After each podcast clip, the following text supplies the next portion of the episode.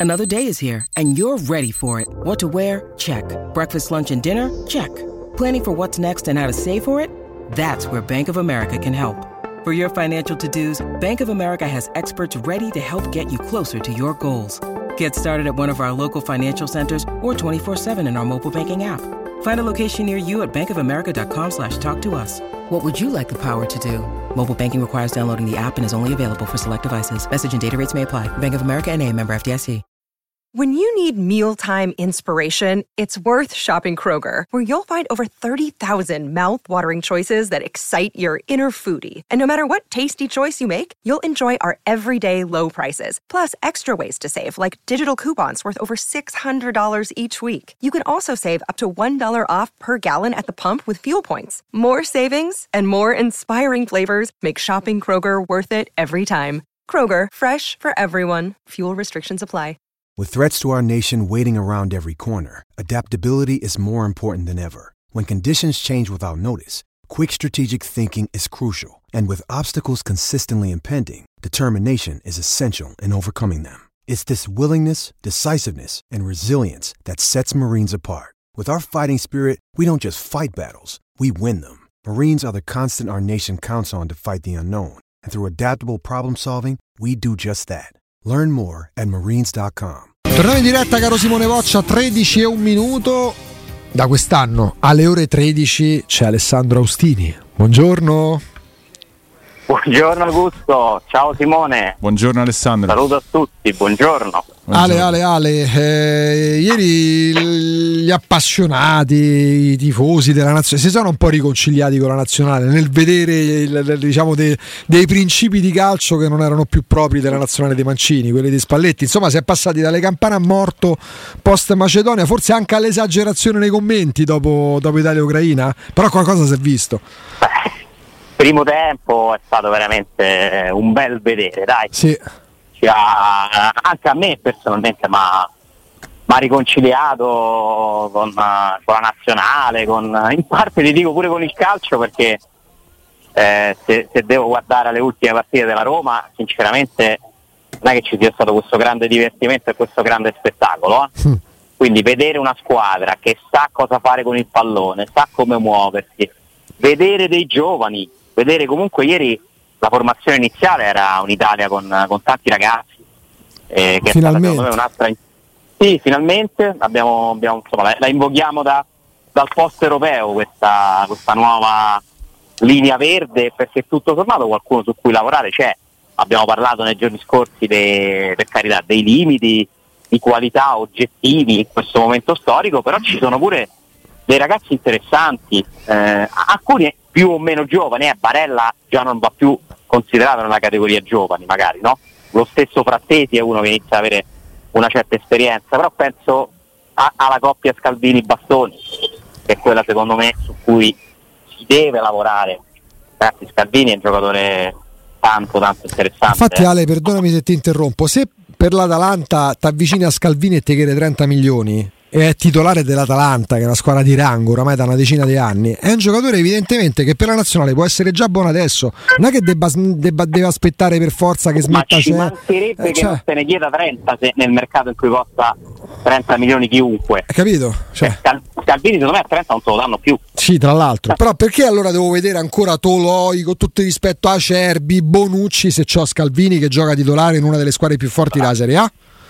Per essere secondo me totalmente giusti bisogna riconoscere a Mancini i suoi meriti e poi magari parlare anche dei, dei suoi demeriti che sono oggettivi anche di una maniera di distacco dalla nazionale che non è stata proprio come dire uh, esemplare dai e lineare. E Mancini ha iniziato a lavorare molto bene con la nazionale vincendo, se vi ricordate, tutte le partite, sì, sì. mostrando un'idea di calcio che non si era mai vista nei tempi recenti per la nazionale e ha fatto un grandissimo lavoro culminato con la vittoria degli europei, tra l'altro pienamente meritata perché l'Italia ha avuto poi la fortuna di vincere le due partite finali ai rigori, comunque secondo me quell'europeo se l'è, se l'è andato a, a, a conquistare con, con, grande merito, con grande, con grande insomma, bravura Dopodiché il post europeo ci ha mostrato un allenatore con idee meno brillanti,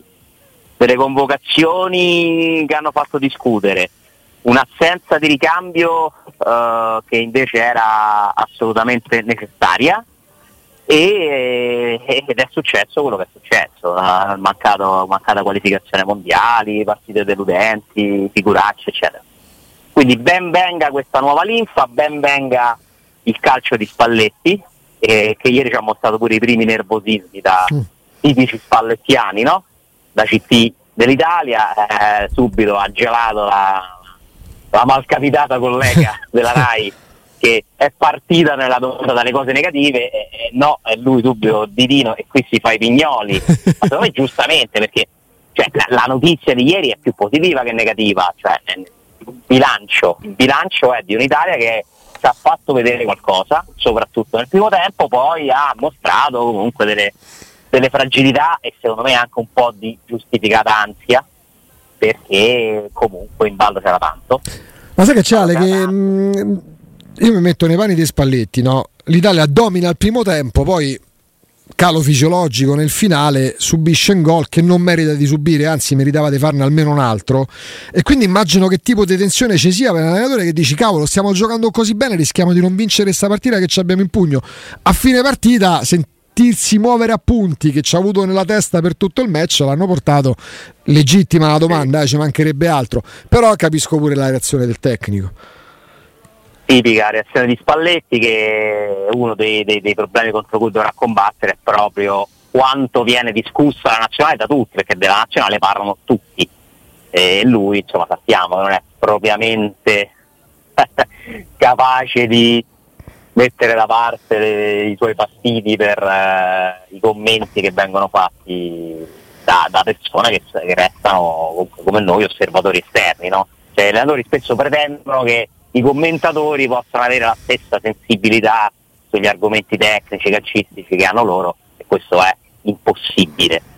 Mm, altra, altro appunto che mi sento di fare a Spalletti riguardo, cioè questo qui non era un appunto, questo sulle critiche era più una, una, una constatazione, no? uh-huh. ho, ho, ho, visto la prima spallettata in nazionale quel, e qui si fa i vignoli. Uh-huh. Eh, l'appunto che mi sento di fargli sono le sostituzioni cioè nel momento in cui è diventato chiaro cos'era quella partita, era una partita in cui l'Italia ha cominciato a, a sprecare dei gol, no? delle occasioni da gol, e si è messa nelle condizioni quindi di, con una punizione, una spizzata, un calcio da fermo, una distrazione, di vanificare tutto quello che aveva costruito benissimo nel, nel primo tempo.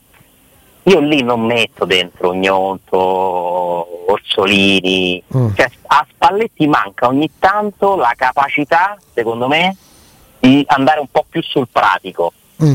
Cioè, è, e questo è il difetto tipico dei, no, degli insegnanti di calcio, no? che hanno un'idea, la portano avanti, che, che, per me resta sempre un pregio. Tu dici il pragmatismo viene meno. Il pragmatismo, cioè metti dentro Cristante, mh, mm, gente esperta, cioè quando la partita diventa delicata dal punto di vista mentale, secondo me si può derogare alla, mm, mm all'identità sì, tattica, cioè nei 20 minuti finali non conta più il principio, cioè allora, in realtà conta sempre, però non è più l'unica cosa secondo me che devi considerare. Sai che cosa mi fa pensare che certi allenatori questo non se lo toglieranno mai? Parlo del più grande e parlo di uno comunque bravo. Il finale della semifinale di Champions League dell'anno, dell'anno e mezzo fa tra Real Madrid e Manchester City col Manchester City che ha in pugno la qualificazione alla finale ma continua a fare quello che fa de default in automatico con Guardiola non facendo i conti che c'è Benzema dall'altra parte e spesso Sarri ma lo stesso Vincenzo Italiano bravi, bravissimi allenatori che al 93esimo ancora pretendono che i giocatori che hanno la vista annebbiata fanno gli schemi, si spostano, gli, gli urla. In quel momento, secondo me, gli urli agli, ai calciatori che stanno in debito d'ossigeno. Eh, sottovoce. Ma più che arrivano sottovoce, rischi che un giocatore prima o poi esce fuori dal campo e ti dà una mazzata. Cioè, non so se mi spiego.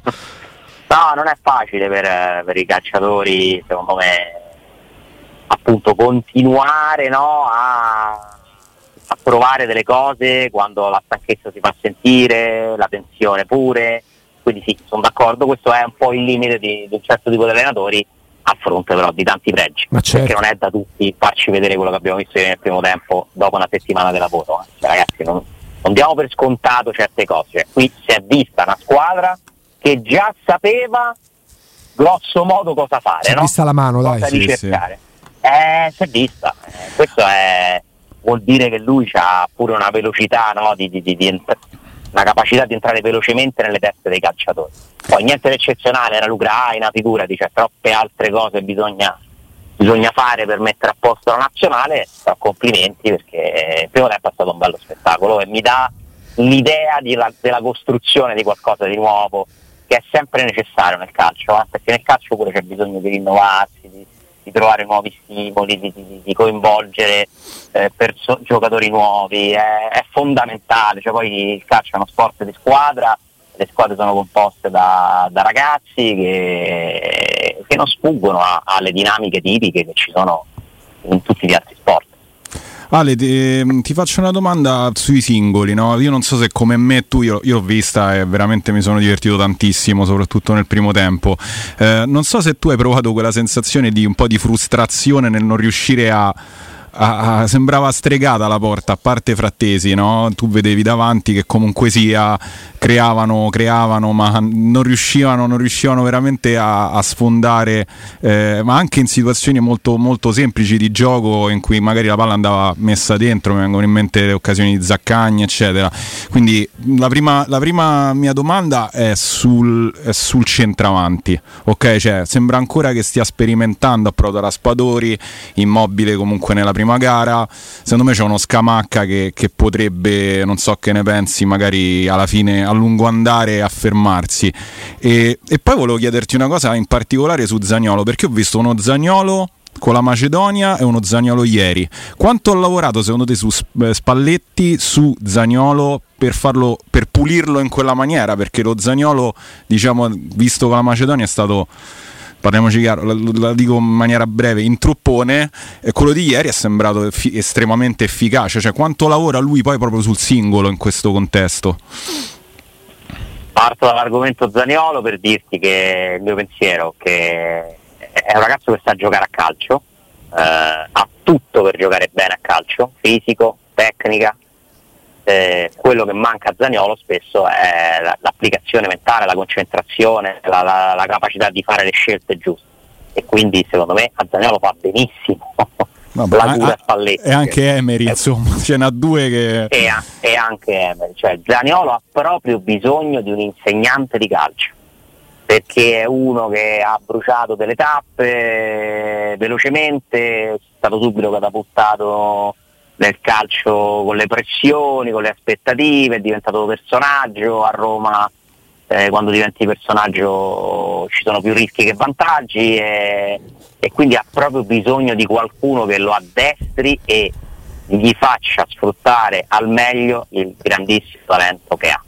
Quindi secondo me quello che si è visto di diverso, sono d'accordo che sono state due prestazioni completamente diverse, è certamente un altro merito da attribuire all'allenatore.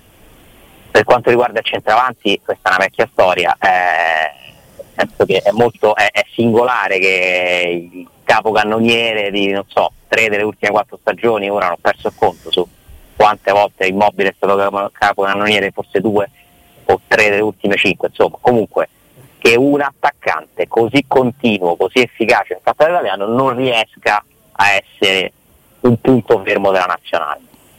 Ma mm, non ci riesce lui, ma non si riesce neanche a trovare un altro che lo possa fare. Ora Scamacca è ha un progetto di giocatore, cioè nel senso è talento, ne abbiamo parlato tanto anche in chiave mercato per la Roma, tutto bene, tutto, tutto corretto, ma è ancora presto per dire che Scamacca può essere addirittura il punto fermo della nazionale secondo me. eh.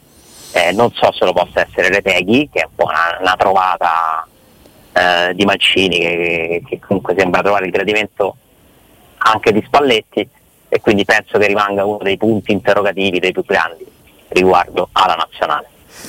Arriviamo alla Roma, Alessandro, perché adesso torneranno alla spicciolata, stanno rientrando. Ieri due gol di Lukaku. Prima ci chiedevamo. Scusa Augusto, prima Sì. di andare su questo, no? Ah. perdonami perché poi non vorrei che magari ci, dilunghiamo, Ah. per, come avevo, avevo fatto una dico una promessa, mi ero preso l'impegno di studiare un po' meglio quello che è successo Sì, sulla perfetto, primavera, no? perfetto. Perché per commentare le cose poi eh, bene sempre conoscerle, eh, studiarle, poi non è che abbia preso dei libri, ma mi sono messo a leggere la sentenza del, del del giudice sportivo e sono andato a rivedere la regola.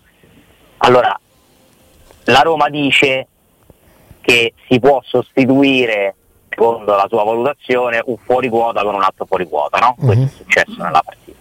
Perché la regola non dice che non puoi farlo, la regola dice che puoi utilizzare un solo fuori quota a partita.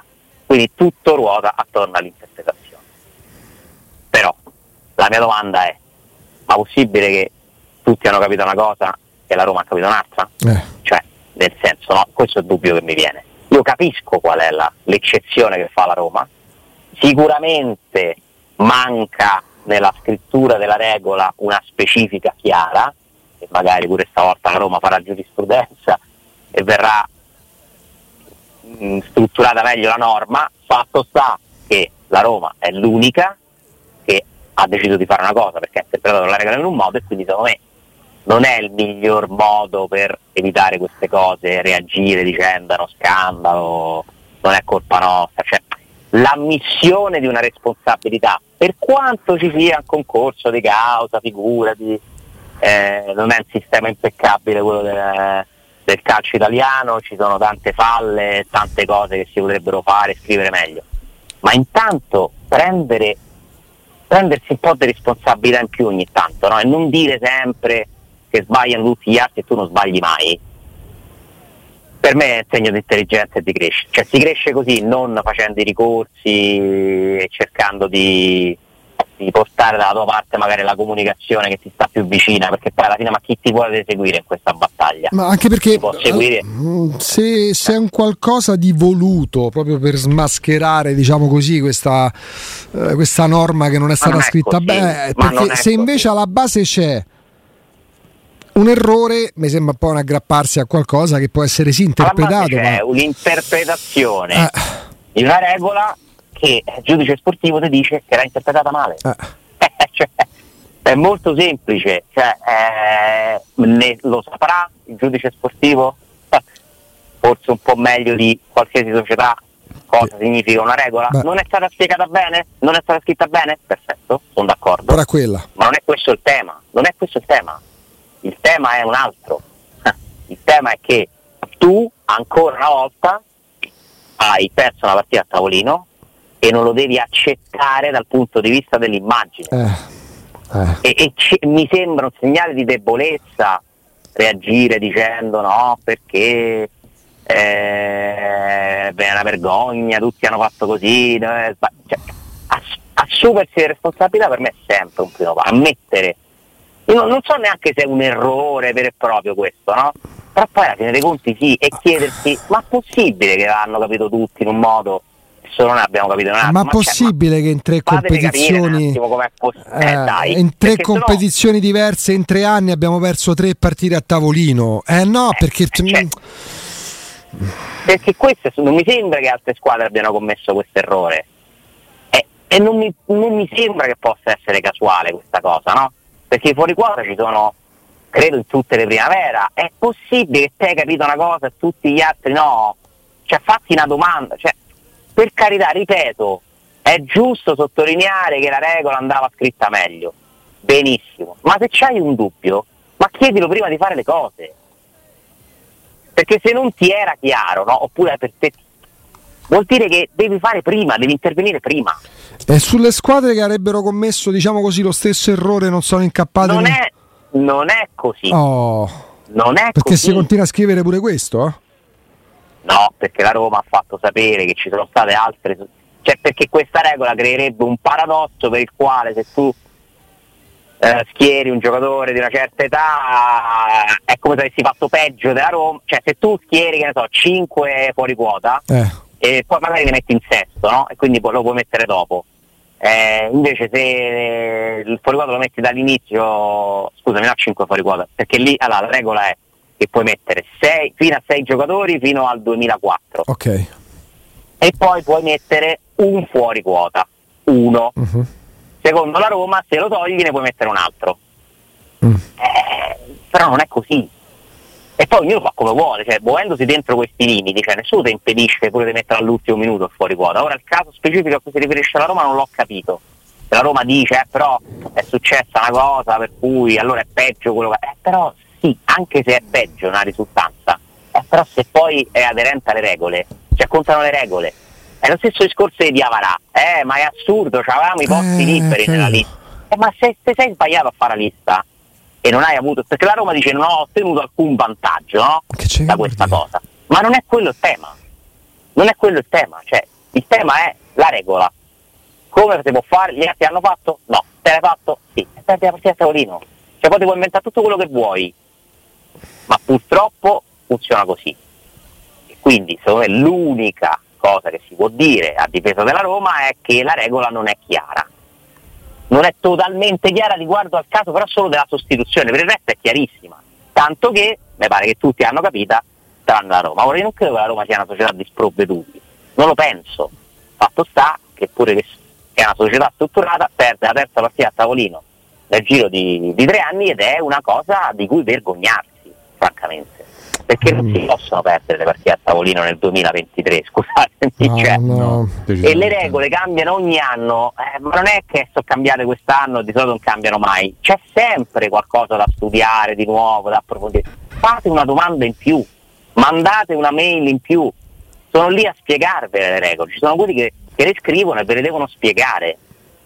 E è mancato questo passaggio, si è voluti andare direttamente con un'interpretazione nella pratica e ci hai perso una partita a tavolino.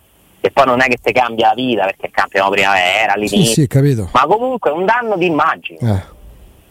A una società che già ha fatto figuracce da questo punto di vista e dovrebbe essere la più attenta d'Italia, per io. No, non- non- tre partite in tre anni non è ammissibile per me, non, non- mi interessa poco poi chi sia stato, è la Roma. È la Roma è l'immagine della Roma. Poi che ci, abbia- ci avesse colpa Fonseca, Gombar, Aquila, sì, Aquilani, Pellegrini che non, non ha insistito troppo a bordo campo, chi c'è adesso che gestisce, mi interessa poco, è la Roma. Perché questa è una cosa che manda, eh, basterebbe solo questo. Tu immagina se a perdere tre partite, con tre partite a tavolino in tre anni fosse stata una squadra eh, con la quale i tifosi hanno rivalità. A Lazio. Tu immagina che potevano fare i tifosi della Roma a questo momento. La Lazio ha perso tre partite in tre anni a tavolino. E la Roma non deve mettersi in queste condizioni.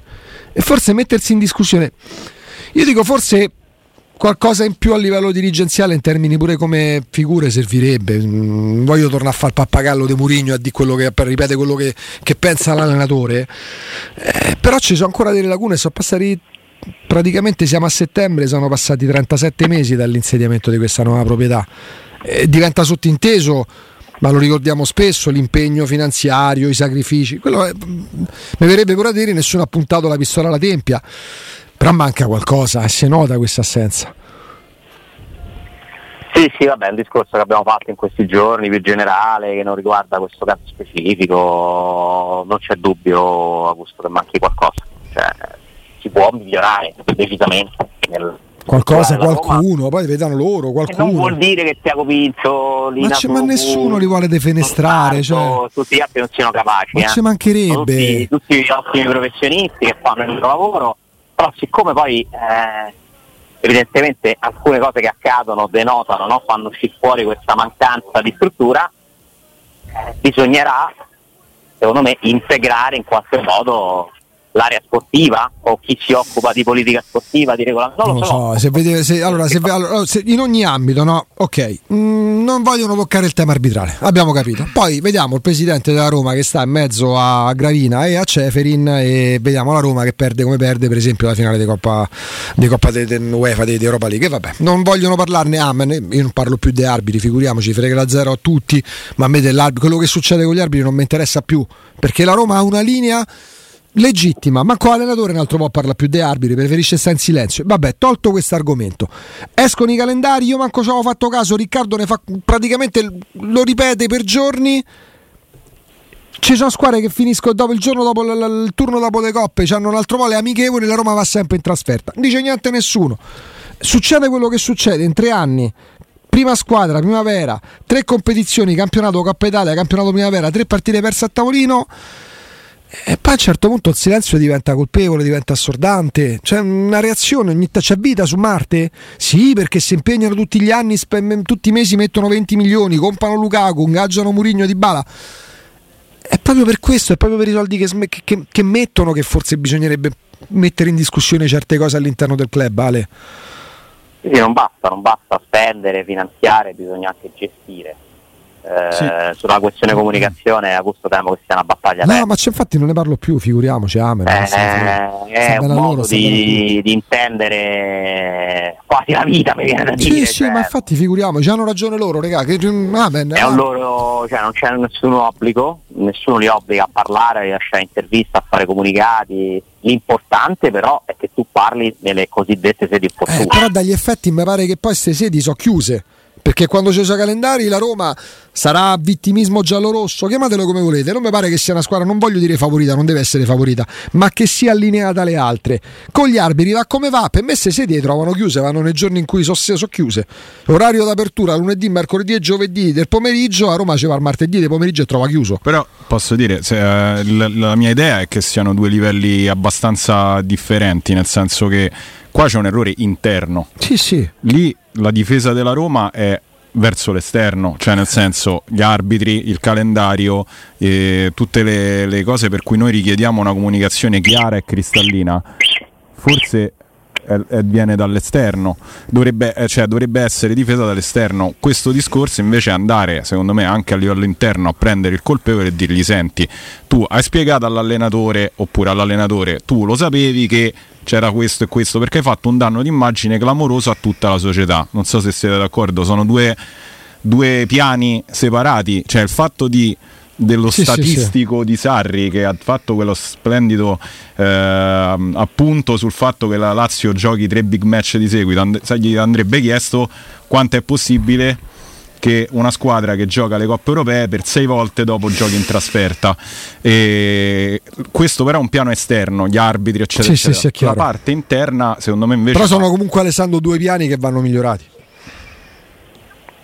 Ma per forza, nel senso che la Roma purtroppo mi dà l'idea di essere una società diventata un po' debole nella, nella politica sportiva eh, non vuol dire però, cioè non so, eh, il piano della comunicazione però non è necessariamente sovrapponibile a quello della politica, nel senso tu puoi anche essere forte politicamente senza parlare mai. Ah beh, io, io penso sia più importante ottenere risultati che far vedere alla gente che, che spesso si invoca l'intervento presidenziale, l'intervista, la sparata, non tanto perché poi ti porta qualcosa, ma perché così dimostra ai tifosi che difendi la Roma. No? Io, io, penso che le cose vadano fatte in modo ragionato, strategico. È vero che in una cultura come quella italiana spesso chi si lamenta di più, chi urla di più, chi, chi, chi è più pressante ottiene le cose, no? E quindi la comunicazione può essere sicuramente un'arma, però io preferisco chi ottiene risultati in silenzio sì. perché dai pure meno nell'occhio. Però devo vederli, ma non i risultati necessariamente con le coppe che si alzano. Spiegate, io ripeto, rispetto totalmente i professionisti che ci sono nella Roma, negli altri livelli dirigenziali, perché sono le persone in gamba che hanno anche un'esperienza internazionale e, e quindi conoscono molto bene il sistema calcio, per carità. Però mi dite chi della Roma di oggi può rappresentare un interlocutore che sposta gli equilibri nella Lega Calcio, nella FIGC, eh.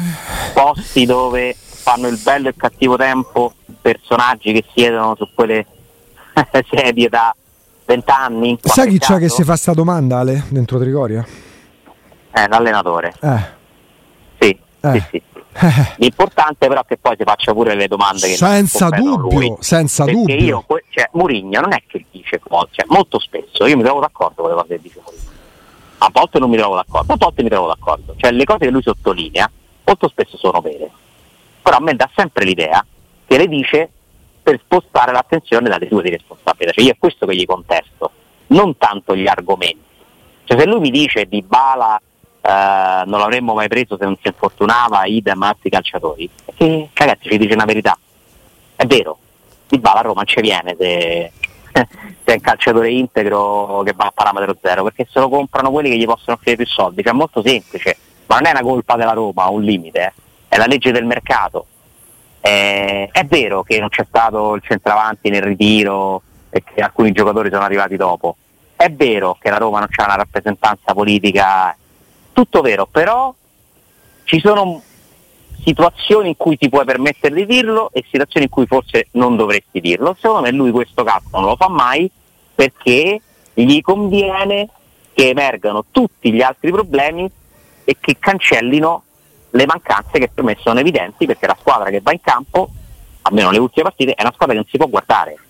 E quella è responsabilità dell'allenatore. Eh? Io veramente mi auguro che da Roma Empoli si cominci a vedere qualcosa di diverso, perché guardare le partite della Roma recentemente è stata una sofferenza. Ma almeno io vi parlo della mia esperienza personale. Adesso guardare Roma-Milan, cioè, ma ti viene da chiedere ma chi me lo fa fare? Ma perché devo vedere sta roba? Ma non è calcio, non è calcio, cioè calcio quello che abbiamo visto ieri nel primo tempo per esempio. O tante altre partite, la Roma non fa calcio molto spesso. E questa è una tua responsabilità. Quindi nel discorso bisogna metterci tutto. Secondo me l'analisi onesta è parlare di uno e dell'altra cosa.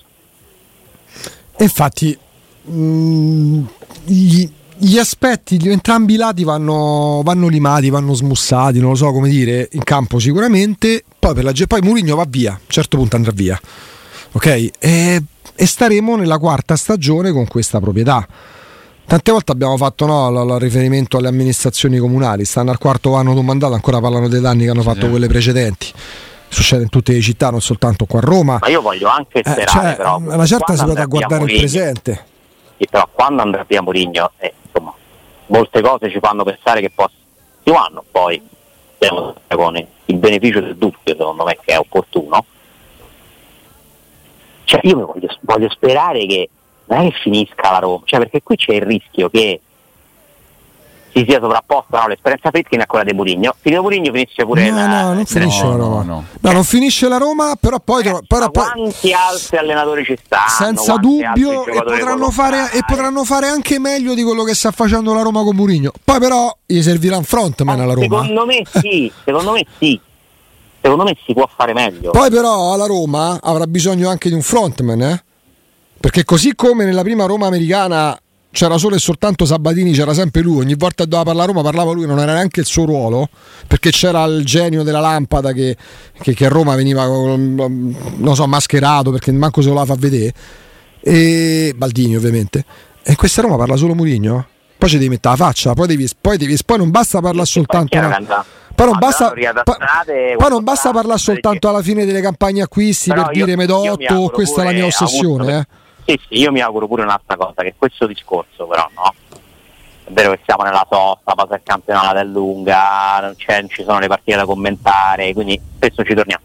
Io mi auguro pure che a un certo punto smettiamo di parlare di questa roba almeno fino a aprile, maggio. Beh, con, con le, parti- con le partite sì. Deve, cioè non è che questa stagione, siccome potrebbe essere l'ultima di Murigno, deve diventare una, una, un'agonia. No, una ma figuriamoci. No, perché ragazzi, siamo a settembre, eh. Figuriamoci. C'è tutta la stagione da giocare ci sono tre competizioni da onorare e la Roma ha il dovere, certo. il dovere di onorare. Ma lui è il primo a saperlo. Quindi, cioè, io spero che ora si, si cominci un attimo a parlare pure di, di cose anche un po' più belle, no? Perché la Roma che mi aspetto con l'Empoli magari è una squadra che ci fa vedere qualcosa di bello. Sei riuscito a intuire chi, chi pot- a questo punto, prima ancora che come andare in campo, chi potrebbe andare in campo tra chi non c'era col Milan, tra chi eh, non è... Penso sia ancora presto, sai, perché mm. quando ci stanno di mezzo noie muscolari, ci sono valutazioni che si fanno negli ultimi giorni. Allora, secondo me Di Bala ha le possibilità per la gestione che è stata fatta di giocare, cioè mi aspetto che Di Bala sia disponibile. Mm-hmm. Mi aspetto che Pellegrini sia disponibile, che lo possa essere pure Mancini, tengo qualche dubbio su Renato Sanchez, mm. ma potrebbe esserlo anche lui. Mm, dopodiché non mi pare ci siano altre situazioni in bilico, no? Per me, domanda, per me, la domanda, forse non più intrigante, la, la, la, alla quale mi approccio con curiosità è giocherà Bove contro l'Empoli, perché per me Renato Sanchez non ce la fa. Eh, questa sarebbe non la terza. una possibilità. Lui ha fatto una partita titolare con Spezzone ieri con la no, ah, con l'Under, sì, sì, no? è subentrato. Comunque Bove non c'è stato a Trigoria, ieri è, eh, lui è stato il migliore in campo la partita precedente e ieri è subentrato nella vittoria con la Turchia. Mm, mi sembra insomma un giocatore in salute, in salute mi sembra un giocatore che ti serve per caratteristiche come abbiamo detto tante volte. Eh quindi ci potrebbe stare. Eh, ricordiamoci pure che Roma-Empoli è la prima partita del classico ciclo, ciclo che gioca ogni tre giorni. Sì. Quindi Bove secondo me se non gioca questa, gioca quella dopo. Cioè ci sarà nella testa di Murigno la classica rotazione, Indica se non gioca questa, gioca quella dopo. Sì. Eh, una gioca Christensen, una Karsdorp, Mm. una Zareschi, una Spinazzola. Eh sì, ci siamo. Eh, sono curioso di vedere anche Asmun che mi sembra uno pronto, che, secondo me vedremo in campo contro l'Empoli, magari non all'inizio. Mm. Insomma dai, c'è tanta curiosità. È come se fosse il vero inizio. Sì, a me viene da dire pure occhio a sinistra al Sharawi perché Spinazzola, Eh, si è visto, Spinazzola si è visto due partite dalla tribuna, quindi evidentemente le condizioni non sono ottimali eh, come stato, come forma fisica. Zaleschi viene comunque da vari problemi, vari acciacchi. Io non, non mi sorprenderei se giocasse esterno del Sharawi. Ammesso che stia bene Sì, pure ci può lui. eh. stare anche, anche considerando chi sono le avversarie della Roma nelle, nelle prossime partite. Sì, almeno con l'Empoli, potrebbe dico. esserci, potrebbe esserci sì, una possibilità anche per lui perché adesso inizia ad avere più soluzioni davanti. Ciaravi è servito in queste prime partite in attacco, ma è un jolly, no? A me non convince del tutto Sharawi esterno a tutta fascia, te lo dico sinceramente. Però forse con l'Empoli. però con le- un minimo in un momento di- particolare, cioè e Sharawi a sinistra mi fa sempre pensare a, a una soluzione d'emergenza Sì, Cioè, sì. o a una partita che devi rimontare, no? Però sì, è un'opzione, certamente. Mm. Cioè, la Roma ha in teoria sei opzioni per le due fasce e una di queste è certamente Sharawi. Ale, io invece mi soffermo, dato che Sei comunque... opzioni e nessuna certezza. Eh, capito? Esatto, esatto. No, io mi volevo soffermare un attimo, dato che comunque gli interpreti ancora sono lontani dall'essere, eh, diciamo, capibili in questo momento, da- devo- devono tornare ancora alle nazionali, bisogna capire tante cose. Eh, io porto un esempio tennistico, no? la prima cosa che ti insegnano quando, quando tu giochi a tennis è o rimani a fondo campo o vai a rete, non devi mai rimanere nel mezzo, giusto? Anche a padel. Anche a padel, padel non, non- non- non ci ho mai giocato, però a tennis sicuramente è il, mom- è il posto peggiore perché tu ti esponi sia alla palla corta Certo. sia, sia al- alla- all'infilata, no? al passante. Eh, io ho la sensazione che la Roma stia cercando, e in questo vedo Murigno molto più presente a livello tattico rispetto magari al passato, di non giocare soltanto diciamo dal fondo, ma di cercare di andare più sotto rete possibile. Ok, il, la- la- il gol che prendi con la Salernitana, con la, perdona, sì, con la Salernitana con la difesa completamente aperta, è un tentativo di andare sotto rete, diciamo così, la metto un po' in maniera allegorica. al- Dovrebbe alzato un po' il barichetto. Esatto, mentre col Milan mi è sembrata proprio a metà campo, cioè stava proprio tra il, dove si batte, dove, dove c'è la linea di battuta, no? Quindi Né stava proprio a né metà. pesce. Né carne né pesce. Ecco, secondo te la Roma eh, in questo processo vuole andare più eh, verso quella strada, cioè del- dell'essere più offensiva anche in base agli interpreti, oppure Mourinho si ritrarrà nella, nella sicurezza del, del- del pallettaro Io penso che fondamentalmente? sia già arrivato il momento della concretezza. Esatto. La Roma una cosa sa fare bene, Difendere. difendersi compatta e far giocare male gli altri. Se la Roma si mette a cercare cose che non sa fare, abbiamo già visto come va a finire, no? Cioè, allora, a meno che non ci sia un progetto tattico sul quale si è lavorato, si continua a lavorare e si vuole cambiare l'identità di questa squadra, ma io non ci credo. Non ci credo che Mourinho improvvisamente abbia scelto un calcio offensivo. Quindi per fare quella roba là, pensare andare a rete, no? per usare una- un'altra similitudine legata Esatto. al tennis, sempre con un saluto da rivolgere agli ascoltatori in Australia quando parliamo di tennis, Certo, ci alziamo in piedi. e, e- devi prepararla, cioè ti devi allenare, devi creare dei nuovi automatismi che veramente non ci sono, quindi Ci sentiamo male, Ale. Ale, Ale? mi sentite male. ora? Adesso meglio, Adesso sì. meglio.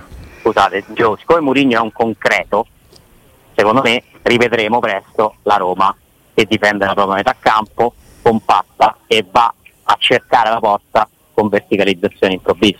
E in questo, secondo me, ti aiuterà molto Lukaku, perché Lukaku è il giocatore perfetto per tirare la palla su, per E fare poi- sportellate, per gli, i difensori ti rimbalzano addosso, può fare un po' quello che faceva Geco con caratteristiche diverse, no? Cioè mentre con Belotti magari devi arrivarci un po' più con la manovra davanti, eh, Lukaku è quello che tu gli butta la palla giù, questo è un acquisto decisivo Lukaku, eh?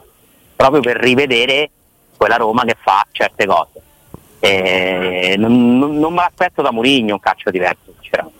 Non credo che sia questa la, la strada che poi vuole. È come se avesse provato a fare una cosa per convincere i giocatori a sapete che c'è, ritorniamo a fare quello che sappiamo, va. Mm, mm, mm. si, riparte, si riparte dalle certezze o quelle che erano delle certezze. Alessandro, noi ripartiamo con te da domani alle 13.